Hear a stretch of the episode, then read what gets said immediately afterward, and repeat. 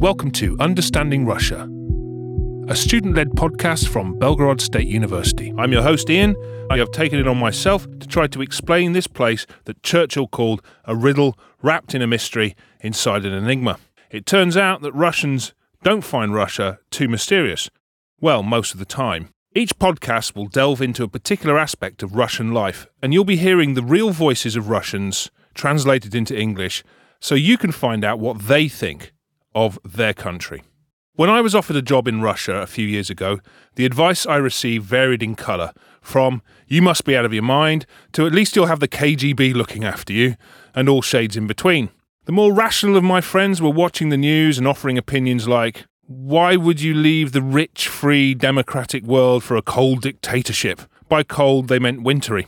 The thing is, nearly all of them were totally negative, and I found myself defending my decision, defending Russia, and trying to explain using phrases like, well, it's not as simple as that, or if you look at it from their point of view, or the KGB was renamed in 1995. It seemed that my friends had formulated their opinions from Bond films, the BBC's reasonable reporting, and Elton John videos, and they were the positive ones. In the end, they would usually end up deferring to my point of view because I had an ace in my hand. I had actually been to Russia. I had learned Russian as a student and had first hand experience of the place. That little advantage made me feel good for a while. But then I realised that all I was doing was substituting my views for Elton's, Ian Fleming's, or the BBC. Another revelatory moment was when I realised that most people don't have the time or inclination to understand what's going on in their own country, let alone someone else's. A few years ago, I started listening to podcasts. For me, it was a natural move. I'm a radio person. So I started listening to programs on science, comedy, history, and culture while walking the dog, cooking, and going to work. I never thought I'd be hosting one, but now I consider this the best way of getting info on the go. My aim is not to give you an opinion, but introduce you to the culture of this vast and fascinating country through the words of the people who live here. Traditionally, Russians have not been very good at presenting their point of view in a world that demands it. Their problem is not unique. Think about the sum total of your knowledge of any non English speaking country. That was probably all the time you need for your knowledge of Bhutan. The truth is that countries only come into our consciousness when there's some kind of conflict, and then we try to recall any relevant information and add to it by reading a Wikipedia article on our phone. In an age where fear rules politics, knowledge and empathy provide the antidote. It is best to think of the world in terms of a town containing 206 families. Some families are massive but poor, some are small but rich, most families have intermarried at some point, and at some point they all had a common grandparent. We need to look at how we treat and understand our neighbour's point of view and recognise our own flaws as we point out those of our neighbour. I hope to do this with a sense of humour and with openness and respect. You're listening to Understanding Russia. Well, that said, it's time to meet our first Russian. This young man, well, he's a student. He's also my friend, and you'll be hearing a lot from him on this podcast. I started off by asking him how he was. Miserable as always, Ian. and you? Uh, I'm actually very happy. I'm happy to be here. So you're a real Russian? Indeed, I am. And as far as I know, you are not. I am definitely not a real Russian. Although I do some real Russian things. Like what? I eat um, soup with cabbage. I uh, laugh at bad jokes. so we'll go through that, shall we? You're wounding my Russian pride. I love my soup with cabbage. Uh, so, can I ask you some questions? Far away. Okay, so you said that you were in Russia before, when you were a student. What was it like the first time you came to Russia? Well, the first time I arrived in Russia, I was, as you say, a student. It was 95, so a long time ago, longer than I care to remember. My story of coming to Russia was quite long and convoluted, but I actually arrived on the train. So my first experience with Russians was with the most stereotypical Russians you could possibly imagine. Um, Russian railroads, yeah. Yeah. So I I ended up in Coupe, which is um, for anybody that knows the Orient Express, it is one of those lovely little compartments with sleeping arrangements. But I was not alone. I was joined at Berlin, Ostbahnhof, by a couple of very happy, shall we say, inebriated Russians who were so drunk, in fact, that uh, they didn't notice I was there until the following day. The story is long and arduous, and it involves a lot of alcohol and a lot of uh, disbelief. They did not believe that a British person would be on a train from Berlin to St. Petersburg. I didn't realize that the train journey would be two days and not one.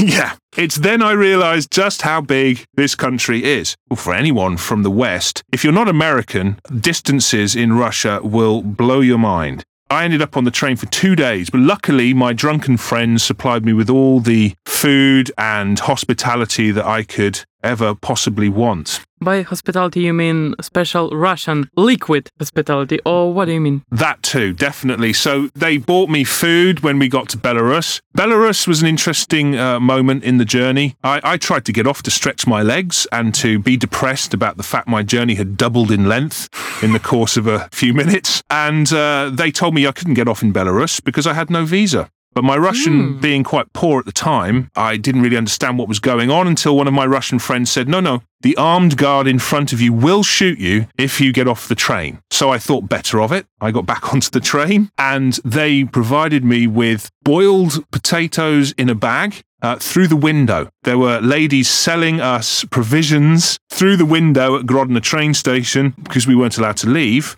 And they provided us with vodka, roast chicken, lovely Ooh. boiled potatoes in Ooh. dill. We had uh, lots of dried fish, salty, uh, to go with the vodka. So, yes, it was quite an eventful journey, and I wasn't even in Russia yet. By the time I got to Russia, I had already been immersed in the culture. I was loving every minute of it. Yeah, Russian sustenance is a beautiful thing. You didn't have a problem getting a visa then. Well, I did. I didn't have a visa for Belarus, but I did have obviously have a visa for Russia. Oh, So when I arrived in Russia, everything was absolutely fine. Getting a visa is uh, an interesting proposition now as it was then. If you're going to travel to uh, Russia or indeed anywhere outside the European Union, you need to go through a prolonged process of examination. You're asked a hundred questions about your work and your parents' work and who your wife was married to in the past. It can be quite Byzantine in structure. And so I was slightly intimidated by the idea that I would get to the Russian border and they would give me another interrogation about my father's inside leg measurement or some such uh, useless piece of information just to give me a hard time. But in the event, I don't even remember crossing the border. So it must have been quite smooth sailing. Now, when I come back to Russia, we have to go back to the UK every now and again to get visas to come back. And it's still quite an internecine process and quite involved.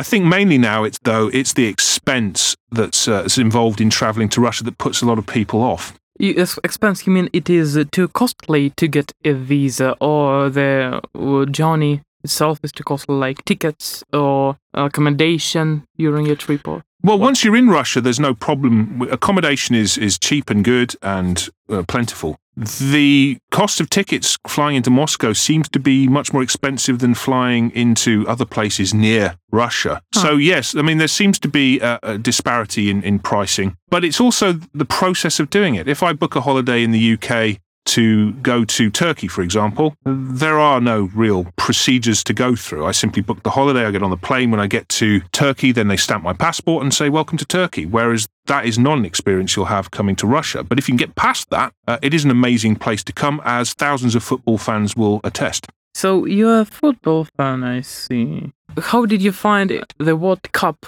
which was recently concluded? Well, unfortunately, or fortunately, I was working the entire time of the World Cup. Ah. So I was working with my students here in Belgorod, and I didn't get a chance to attend any of the matches. But having said that, the nearest match to me was in Rostov, and Rostov is how far from here? Oh, I wouldn't know. I'm ge- geographically illiterate, so But uh, it's a long way. So r- going to Rostov from here is a journey of a good few hours, even if you fly. And that's the nearest venue we had. And Moscow. Moscow is what, about three, four hundred miles from where we're sitting today. So journey times in Russia are measured in days, not hours, very often. I didn't have the opportunity really to go to any of these games. It, um, it would have been a major undertaking to get to the World Cup, but I did watch it on television with a lot of disappointed Russians.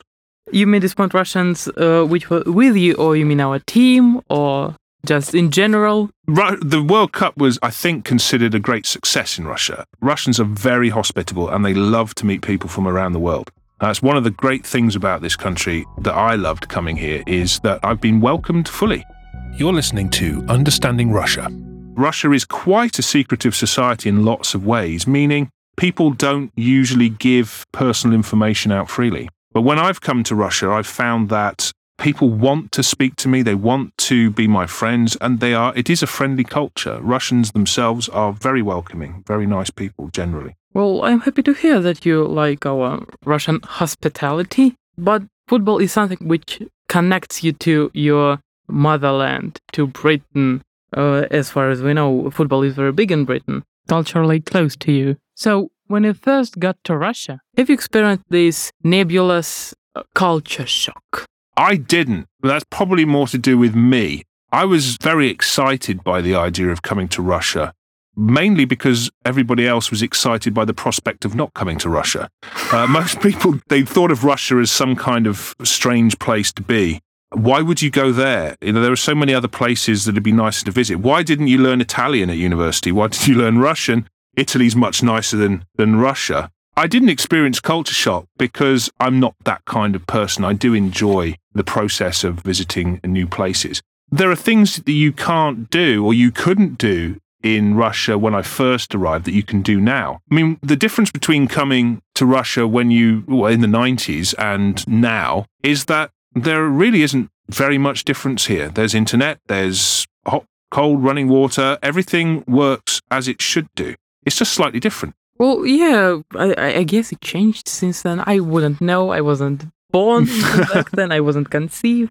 But you, you've mentioned that your knowledge of Russian wasn't uh, as good as uh, it is right now. So at first, it must have been pretty difficult for you to survive without being able to buy everything you want because you simply cannot describe it. That's true, but there is a Russian word, mozhno, and my finger, which I used to great effect, mozhno means may I, and I pointed. And usually people understood what I meant, and, uh, and I offered them money, and they seemed to give me goods for it. So even when I didn't know Russian, uh, there wasn't a huge problem getting what I wanted. The main problem with getting what I wanted was I didn't know what I was buying. Because everything was in Cyrillic and everything had a strange name, even if you translated it into English, and some things were untranslatable. So, for example, meat. Meat does, there are different kinds of meat, and I wasn't aware that Russians knew that this was actually the case. I once asked a friend of mine um, what was in his sandwich, and he said, It's meat. I said, um, Yeah, but what kind of meat? And he looked at me as if I was stupid or I was from another planet. What do you mean meat? It's meaty meat. What do you expect in a meat sandwich? Meat. And this sort of, I thought, does it matter to you what kind of meat you're eating? Uh, it turns out all meat is pork. Uh, if you want a different kind of meat, you have to say something else. But that was kind of strange for me. We Russians have, I would say, odd things about us, which we just uh, accepted a long time ago about meat, about water, about drinking. If we say something about drinking, normal people would assume that we're talking about water or some beverage, but no, Russians usually talk about spirits. Uh, yeah, definitely. You're listening to Understanding Russia. I know that Russia was always a boogeyman in uh, the eyes of Western media. What was your uh, real opinion uh, on the background of knowing what uh, British people, Americans, uh, Europeans thought about Russia? What was your real opinion when you met with some of us? It all looked a bit like a Cold War movie set when I first came in the 90s. Everyone still wore the big Soviet hats. There were still all the Soviet buses that were going around. Every, nothing really had changed greatly from the pictures you saw on the news in the evening. I think the idea of Russia as the enemy in those days excited me quite a lot. Now it simply irritates me. Mm. But in those days, I was excited that I was going to this place which was sort of taboo. Now, lots of people had visited the Soviet Union. In fact, tourism went down in the 1990s. Uh, it had been quite high. Plenty of people why. visited the Soviet Union. But the idea of, of the Soviet Union as the enemy, when I was growing up, it was sort of monolithic. You never thought it would go away, and people came to an agreement that it was a bad place and that Russians were probably responsible for a lot of bad things. But there was this sort of soft side that that you could love these people. I mean, there were there were some um, media celebrations of Russians. Uh, Sting released a song called "Russians" in the uh, 1980s, which was "I hope the Russians love their children too." And Elton John sang about Nikita. I'm, I'm presuming that he didn't know that it was a boy's name, but maybe he did.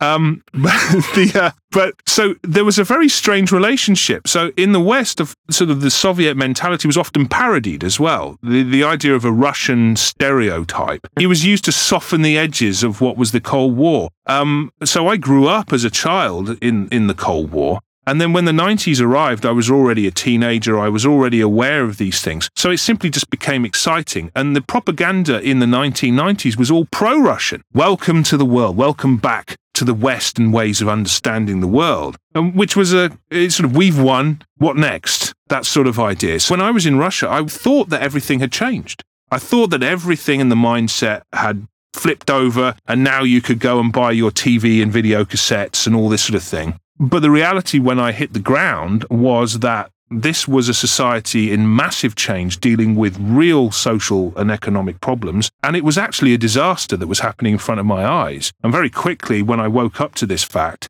I started to become more sophisticated in my opinion. And the opinions that I was hearing the most of were worried opinions. Russians were worried about the future. They didn't know what was going to happen tomorrow. They didn't know how much their money was going to be worth. They didn't know anything about this. So the shock for me was not cultural because I was, you know, I was a young man and I could take everything in my stride. But what was a shock for me was how disorganized the society become, how hard the edges around society become, how people had to cope with extreme difficulty. There's no food in the shops. And even if there is food, you don't have the money to buy it. This was a real problem. No one was getting their pensions. The health system had broken down. The drugs you needed to buy were more expensive than they'd ever been. Mm. And so for me, the shock was not so much the culture, it was the situation. So you called the dire footprint uh, that was left on Russia?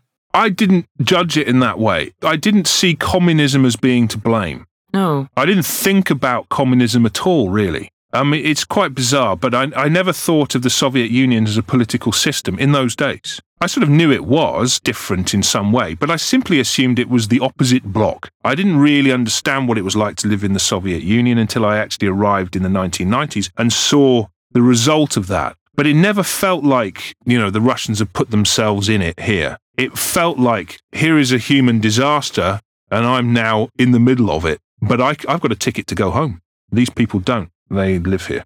So, well, you said that you had a ticket to go home, but you obviously didn't. What, what, compelled you to stay here? Well, I did go home, and then I came back a couple of years ago oh. after living in the UK for a long time. So I came back after 20 years living in the UK to make a new career here and a life here because I never I never lost my fascination with this country and I never lost my fascination with the language and the culture and the history and the politics that go on here. And I found myself defending Russia, as I said in the intro. I found myself defending Russia to my friends.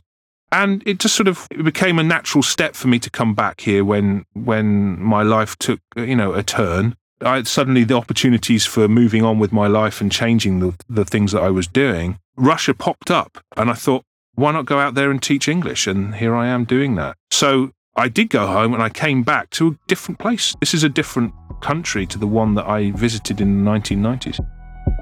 You're listening to Understanding Russia.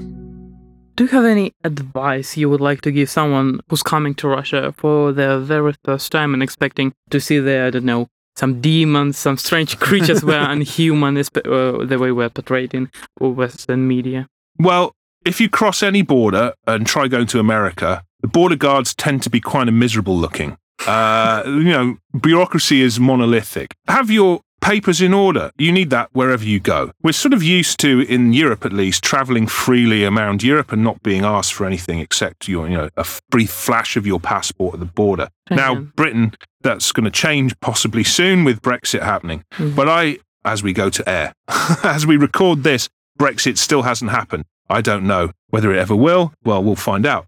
But the fact is, if you have all your papers in order, coming into Russia is absolutely fine.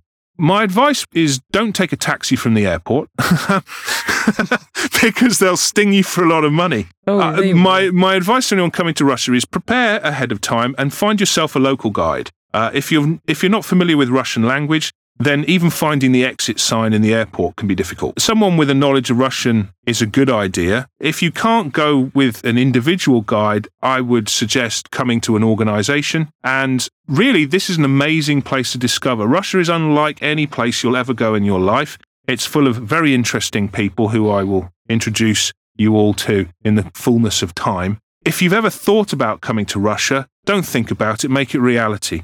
Russia has some of the most amazing art treasures in the world. If you go to St. Petersburg, it's a very European looking city. You can go to the Hermitage, which is bigger than the Louvre with more art treasures. It's got an incredible, rich cultural heritage that you can discover not once, but many times. People catch a bug for this country, possibly because of the negative media that's attached to it. It feels like a dangerous place to come. It feels like you're breaking a taboo coming here. Actually, you're not. You're coming to one of the most uh, wonderful countries on the planet, in my opinion. Well, yeah, especially nowadays, young people like to be contrarian. So when media says them, no, no, they, of course, they want to come. Why wouldn't they? It's something that people dread, so they won't be daredevils. they want to be something special. Yeah, well, I mean, there is that, but there's also, uh, you know, for older people who want to travel here, retired people, the facilities are here. You will get a fluffy pillow. You will get internet access.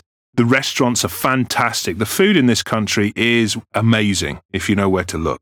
You can buy your food off the street, but if you do that in New York, if you do that in London, you're taking the same risks as you are in Moscow. So if you buy it from a restaurant, you know, you're you're looking at some of the best cuisine. It's just a wonderful place to visit and explore and the culture is amazing. You started our interview with mocking our soup with cabbage and now you say that you like our cuisine. Yeah. You know what just occurred to me? Uh, I think Nikita is a unisex name. really? Yes, because I know a few girls who are named Nikita. Well, there you go. Well, that tells us a lot about Elton John. Indeed, he was illiterate, especially about Russia. Indeed. You're listening to Understanding Russia. I work at Belgorod State University. One of my colleagues is Vladislav Kuchmisty, who is a vice rector here, which is quite senior. And he deals with all of the international affairs of the university and is well placed to talk to me today about how people come into the university and the experience of foreigners coming to Russia to study here. The university has been recognized by the Ministry of Education for the quality of the graduates coming out. A lot of them are in demand in science and tech, and the university is keen to highlight this fact. We have about 3,000 international students from more than 90 countries of the world uh, study at the university now. Our university is a university which has become an alma mater for more than 25,000 international students. And they really come from all over the world. So, where do they come from? Well, actually, they come from uh, Latin America, from Asia, from China, Far East, from Africa. Really, all the continents are represented by the students at our university. What's the largest group? Do you know? Largest group? Well, difficult to say. I think that the majority of international students at the Medical Institute come from India and the Near East. We have a huge international body of international students that come from China at the Institute of Economic Management. We have a large body of international students coming from Latin America, from Ecuador especially. They choose residency programs at the Medical Institute. Of course, the majority of international students come from the Ukraine, mm-hmm. and it is quite natural, I believe. So that'll actually surprise some of our listeners that so many of our students come from Ukraine. So you say it's quite a natural thing. Why is that? Well, it's quite natural because we are on the border with Ukraine. I'm in Belgorod region and we are in the distance of uh, 60 kilometers from Kharkov. In the Soviet time, it was one of the greatest uh, university cities of Ukraine. It has quite a lot of uh, institutes and universities. And that is why it is really quite natural for the former time to have very close connections and relations with the universities of Kharkov. That is why we had quite a lot of exchange students and we had exchange programs. But now the majority of uh, Ukrainian students come not from Kharkov, but from other regions. It is connected with politics. That's why I'm not quite eager about speaking about well, it. Well, I mean, it's interesting to our listeners to know that, I mean, I suppose when they imagine Ukrainian and Russian relations, they yeah. imagine, you know, soldiers at the border and it yeah. being a sealed border, but that's not really the case, is it? Well, as for me, I can't say that I can imagine soldiers on the borders. I haven't seen any of them so far, but I think that the frustrated relations between two countries, of course, influence the number of students and the intensivity of academic relations between the universities of Russia and Ukraine.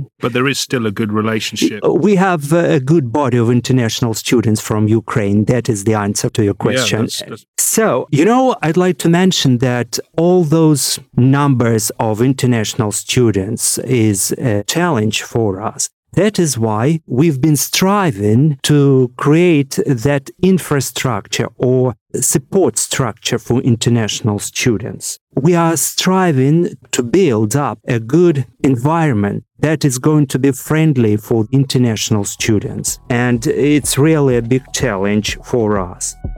You're listening to Understanding Russia Vladislav then went on to outline the support structures that the university has in place for dealing with international relations, as it were. One of them is the Center for Foreign Languages and Academic Writing, which is to support academics who are trying to publish their papers in English abroad. The other one that he mentioned and went on to talk about was the evaluation centers that the university is involved in. This is where Russian universities send people out from the university to foreign countries for the benefit of students who want to take up places here in Russia. And this is a sort of one stop shop for anybody looking to study in Russia. There's also the Center for Cross Cultural Communications, which is a place where students from around the world come to show off their own cultures at home. And it's a place where they can also meet. There's also the Russian Language Testing Center, which assesses students for their Russian language skills and helps them to achieve the level they need to study here. Well, we are trying to do anything we can to facilitate our um, students, future students, uh, to have this admission process much easier and not that painful for them. I'd like to mention about psychological service for students. It is really important for international students because they are deprived of their family relations because of distance, because of time lag, because of different things. And here they uh, should be somehow integrated into social life. They should not feel themselves just behind that communication circle and social circle of the university. That is why we launched that center, which provides psychological support for them. And these are trained uh, psychologists that are working there, yeah? Yeah, trained here? Well, yes. And the professors and our best students uh, participated this activity to help, well, to facilitate the staying of international students at our university. Yeah, so acclimatization is a big thing. Yeah, here, of course. Yeah. And not only that, you know, we have different habits and traveling to another country, to another world, we have to say goodbye to our habits and to acquire new habits and traditions. Like eating cabbage soup. Yeah, why not? One of them uh, who is fond of cabbage at uh, such kind of dishes. Well, I can't but mention about the preparatory faculty for foreign nationals. That's the first step and the first structure of integration, social integration into our academic life. Is that like a foundation course? Is that what you're saying? Like yeah, foundation exactly. Year? Foundation courses, right? Mm-hmm. And they spend from one to one and a half years studying uh, different subjects helpful for them, including the Russian language. Yes, of course. It's above all Russian language above all. And I know that the level of Russian language command is very high and we are really proud of it. But because we have a very good experience starting in 1980s when this faculty was organized and launched. Designed around the idea that a healthy body equals a healthy mind the university has a lot of different facilities for sport here both of the mental variety and the physical variety and has a world-class center in the Khorkina Sports Center just across the river which is also part of the university setup. Alongside this i'd like to mention system of of social support, which includes scholarship programs for students, psychological support, accommodation in comfortable dormitories, facilities for handicapped students. And to crown it all, the university is implementing the Health Promotion Target Program and Accessibility Target Program. So we really are busy in creating these equal opportunities for all categories of students and international students as well. Let's uh, summarize a few of those things. Belgorod State University is a provincial university. Moscow seems to get all the attention most of the time, but we're really we're really specialist in in quite a few things at the moment, aren't we? So material science yeah. and language is really a big thing for us now. So we're on the rise. Is that fair to say? Yeah, we are on the rise. We've been on the rise uh, for several last years, I mm-hmm. think so. And I don't think that Belgorod State University is a kind of provincial university because it has just a bit negative connotation, I should say. I, I, I disagree. I, would, I think that it would be better to say that Belgorod State University is located in the province of Russia, but it doesn't mean that it, it's a provincial university. Uh, okay. Uh, at least our ambitions are not that of provincial university. Well, I'll point that out that, that Oxford and Cambridge are also in provinces yeah. in the UK. So do, I, we don't have a negative connotation. do you call them? Uh, yeah, I see what you mean. Yeah. Do you call them provincial? Provincial university. Well, I, I do, but I went to Glasgow. So that so, explains everything. that explains that. You're listening to Understanding Russia. So walk me through what happens when you apply for university. What's the first point of contact? How does it go from there? Well, I think that it is much easier these days uh, to establish that contact with the university you want to study in. And usually, and it's a tendency or it's a trend of nowadays, usually the students visit the official website of the university and try to find the admission committee or admission office contacts. They write, they call, they ask their friends that are the students of the university to get that additional information. So the best way to get more information about the university is to visit its website. Of course, we are represented at different educational exhibitions and forums. I think that's another good opportunity to find more information, actual and and true information about the university. In different countries, the information about the university is represented at the Centers for Science and Culture, as we call it, Россотрудничество. Mm, that's the international organization yeah, which for promotes, Russian. Yeah, which uh, promotes yeah, okay. the uh, the education at at Russian universities. Yeah. So if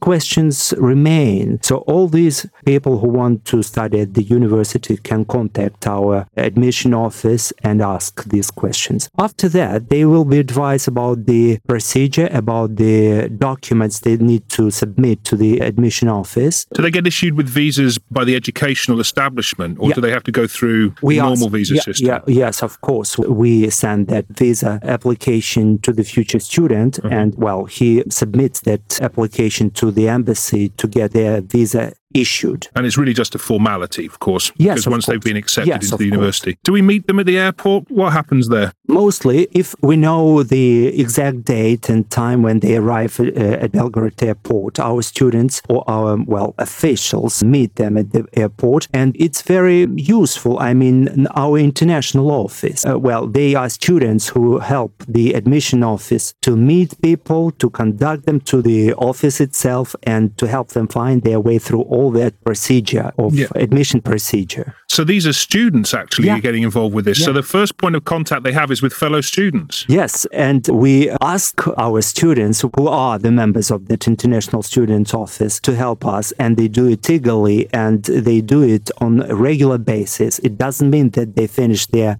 international job when this foreign student is enrolled to the university. They do it after that admission period when they are the first year students as well. So when I've seen lots of people running around the university uh, looking like they're from Latin America and speaking Spanish, yeah that's this office that you talk about. They're doing their work. Is that what you're saying? Yeah. Yes, exactly. And they do their work not only in Spanish. They have language commands. They do it in English. They do it in German and French. Though we do not have so many uh, students from Germany and France. Uh, nevertheless, our students are multilingual students. That's why they're very handy. So, as they progress through the university, they're acclimatized, they do these foundation courses, and they're given full visa support by the international office. They have international students. Are there any international associations? Do they have their own clubs or their own evenings of support for each other?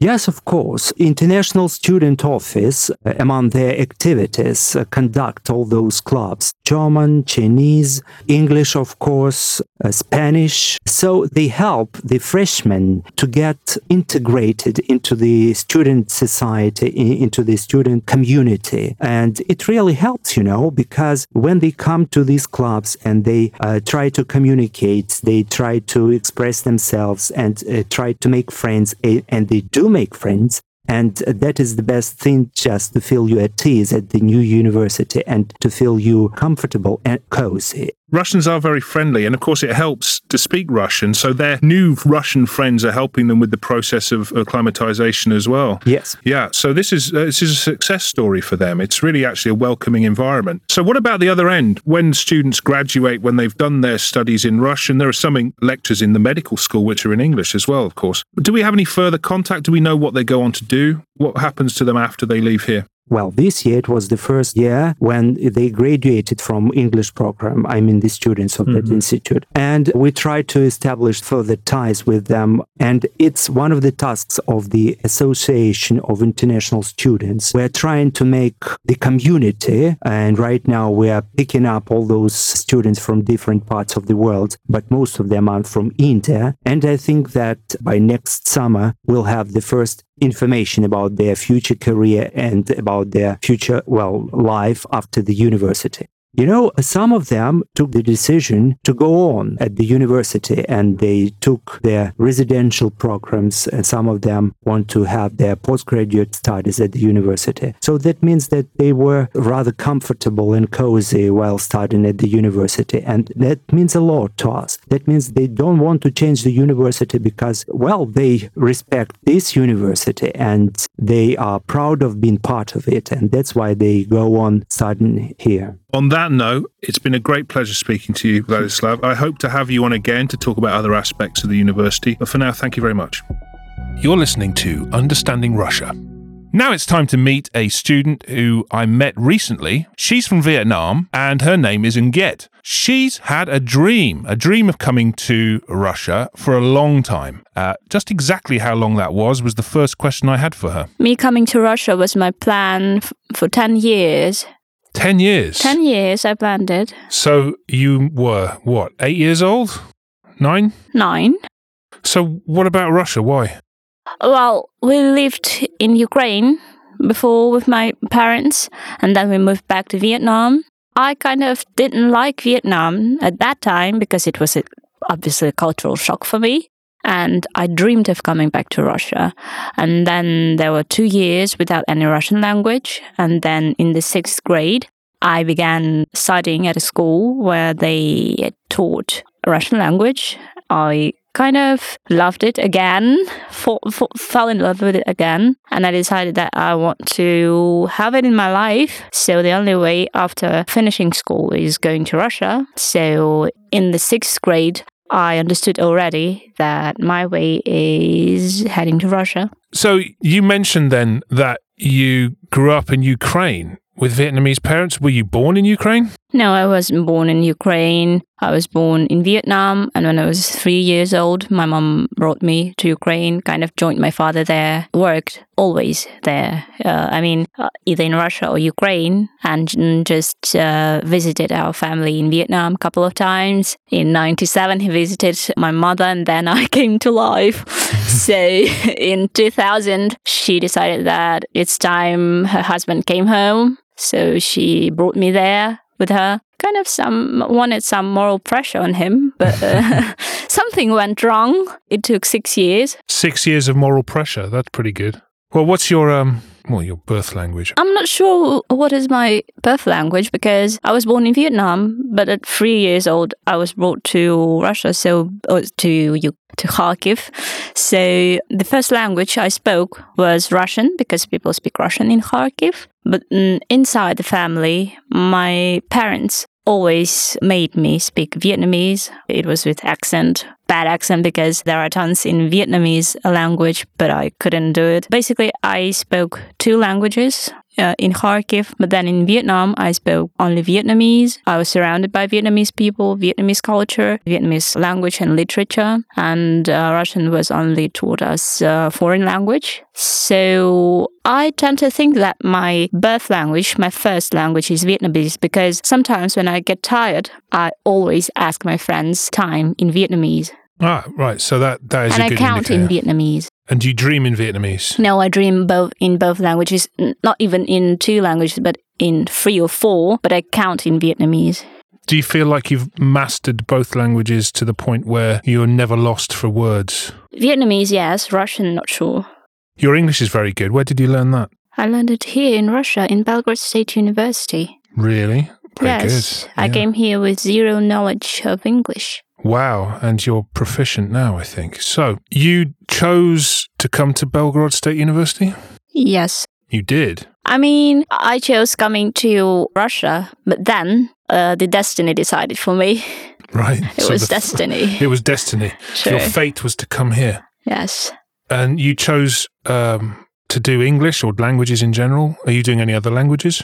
Well, I wanted to do other languages other than uh, Russian, just Russian language, because in 2014 I joined some kind of an international contest for uh, Russian language learners, and I won a prize there. But I saw that the guys there they spoke not only Russian but other languages, and then I came to the point that why do I speak only Russian? So the only way out was learning other languages. Learning other languages means translation and interpretation, probably uh, the only way. So uh, I came here and chose English because, uh, well, English seemed popular and still seems popular now. I'm glad to hear it. You speak how many languages then, would you say? Uh, fluently, or Hmm. just Well, in general. In general, I speak Vietnamese, Russian as my mother tongues, two mother tongues, uh, German, a little bit of Spanish. I understand Ukrainian, but I can't speak. I, I don't know the structure of the language. And I can understand a little bit of Chinese because there was time when I learned Chinese. So a little bit of everything. But you're not attracted to Asian languages, Japanese, Chinese particularly. Why not? I was attracted to Chinese, but the thing is, in 2019, I went to Germany for a language course, and I was so involved in it, and uh, I just gave up Chinese. I learned Chinese. I had been learning Chinese for six months until that moment, and I had level two or something, or what they call it, HSK two. My tutors told me that it was quite a progress, but then I gave up Chinese for German. so that's good, I suppose, I think. You go you went back to Vietnam. Did you feel at home there? To be honest, for me, home is where your parents are, your relatives are, your memories are. How did you explain it to your friends? Did you say, well, I don't miss Vietnam. I don't Mhm. miss it. you don't miss it? No. I miss the memories. I miss my family. I miss the food. I miss very particular things about Vietnam, but not the country itself because, well, I couldn't get used to the society there, unfortunately. A different mentality. Sure. You're listening to Understanding Russia. In what way? Uh, bullying in school, it's much harsher than it is here in Russia, I swear. My classmates didn't understand me until 11th grade. There are 12 grades in Vietnam, and we study from the 6th grade together. All the six years, we didn't change any classes or school, but five years of suffering from bullying, they were hard for me. Were they picking on you particularly because of your difference, or was it generally a culture? It was partially culture, but probably it was because I was uh, too good at studying. I was always studying, always having best marks, and teachers they were not uh, feeling uncomfortable about uh, telling the whole class, the whole group that I'm the best. And well, children they are not the best people, uh, and they may become jealous. Yeah, that's true. I think that's true everywhere, but it's it's how it's controlled, I think. So teachers were the class sizes big in Vietnam? Yes. In middle school, it is usually 40 children in a class. And then in my school, high school, or there were 30 children per class. So a little bit less, but not much. You felt that um the education was better in Ukraine? No, the education is surely better in Vietnam, especially in the schools where I studied, because they were the best schools. Well, the, my middle school was one of the best of the province where I lived, but my high school was top three of the country, and there were always golden prizes from international contests that a student from my school won. So very high standards. Sure. I So- won one. Yeah, you won a gold medal. Yeah. Well, that doesn't surprise me. what was it in? In Russian language. In Russian. Well, uh, yeah, okay. That's one thing to do. When you explained Ukraine to Vietnamese people, what was the main thing they thought about? Did they think about it at all? And the opposite question when you explain Vietnam to Russians and Ukrainians, what do you find yourself saying over and over again? people don't really know uh, Ukraine and Russia. They don't uh, really differ the the two countries because of the Soviet time. So the first time when I came back to Vietnam, my uh, granddad. He always asked me how was there in the Soviet Union, and I was Soviet Union, and I was small. I was small. I was only nine years old. I didn't know what is Soviet Union. I just knew that mm, there there was Ukraine and there was Russian Russia, and there are two uh, different countries. But I was shocked with Soviet. Everybody's asking about Soviet, um, but it came with, time, and I, I understood. And they were asking about um, snow. Does it snow all the time? Is it cold all the time? Uh, is there any summer? What do you eat there? Are there any vegetables? Because Vietnamese eat a lot, a lot of vegetables, but not meat. And then they ask about, yes, beers, vodka, and stuff. They ask about how I lived there with my parents. Was it hard? But I was a child. I didn't even noted uh, when my parents went to work at the uh, local market, a very big one, and uh, the childhood in Ukraine was f- nice for me. So I just mm, told everybody, well, it was nice, no problems. No conflicts. Although my parents told me, I do remember that my parents told me during the times of elections, uh, don't go go out. I didn't understand why, but prob- now I do understand because the uh, elections in Ukraine were always with conflicts. That's true. You're listening to Understanding Russia. And what about Russia? You came to Russia. Why did you choose Russia? I mean, you were raised in Ukraine. Why didn't you decide to stay there?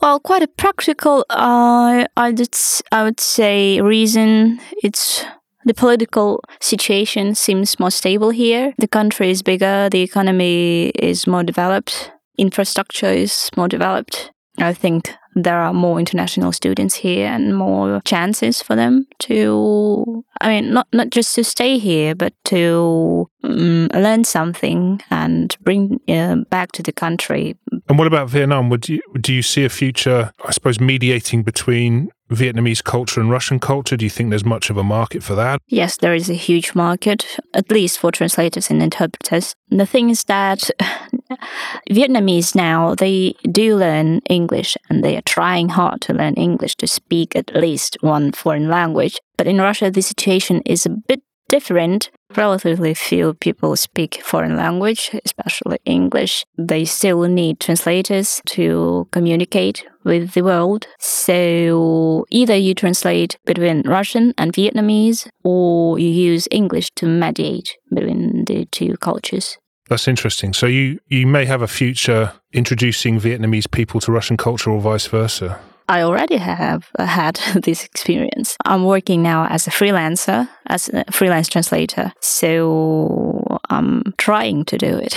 Yeah, I know your translation skills are brilliant because I use them too. Uh, what about the future? Are you planning to stay in Russia or are you planning to move anywhere particular? Do, what what general plans do you have for the future? You know, when I went to Russia, I had the only clear plan I had was coming to Russia. After that, I had no idea what to do. I just told myself, well, okay, I'm just to study well, and then we're to see maybe Europe, maybe coming back to Vietnam. Uh, firstly, I wanted, uh, at first, I want to, I wanted to come back to Vietnam because my parents have a uh, shoe store there. I mean, the financial basis is already in waiting for me, but then uh, we have some conflicts in our family, and I decided not to come back. Say in Russia, uh, well, I dreamt of it. I thought of it two years ago. I don't think that I could earn as much as I would earn uh, with my skills in other countries, uh, for example, in Europe or something, or at least in bigger cities, but not our city. You're listening to Understanding Russia. Okay, what's your one, the one thing that you love about Russia above anything else? Would you say the cuisine? You like the food. Sure, I love the food. My Vietnamese friends always ask me how how could I eat the siliotka. herring, herring is everywhere. Herring, yeah. Uh, and then uh, how could I eat the uh, bloody uh, kravyanka and do. the vobla, the dried fish. Uh huh they call it um, fish corpse. well, I mean, if you come from Vietnam, I'd imagine fish is on the menu every day. Sure, but it's fresh. It's, it's fresh, fresh. Exactly.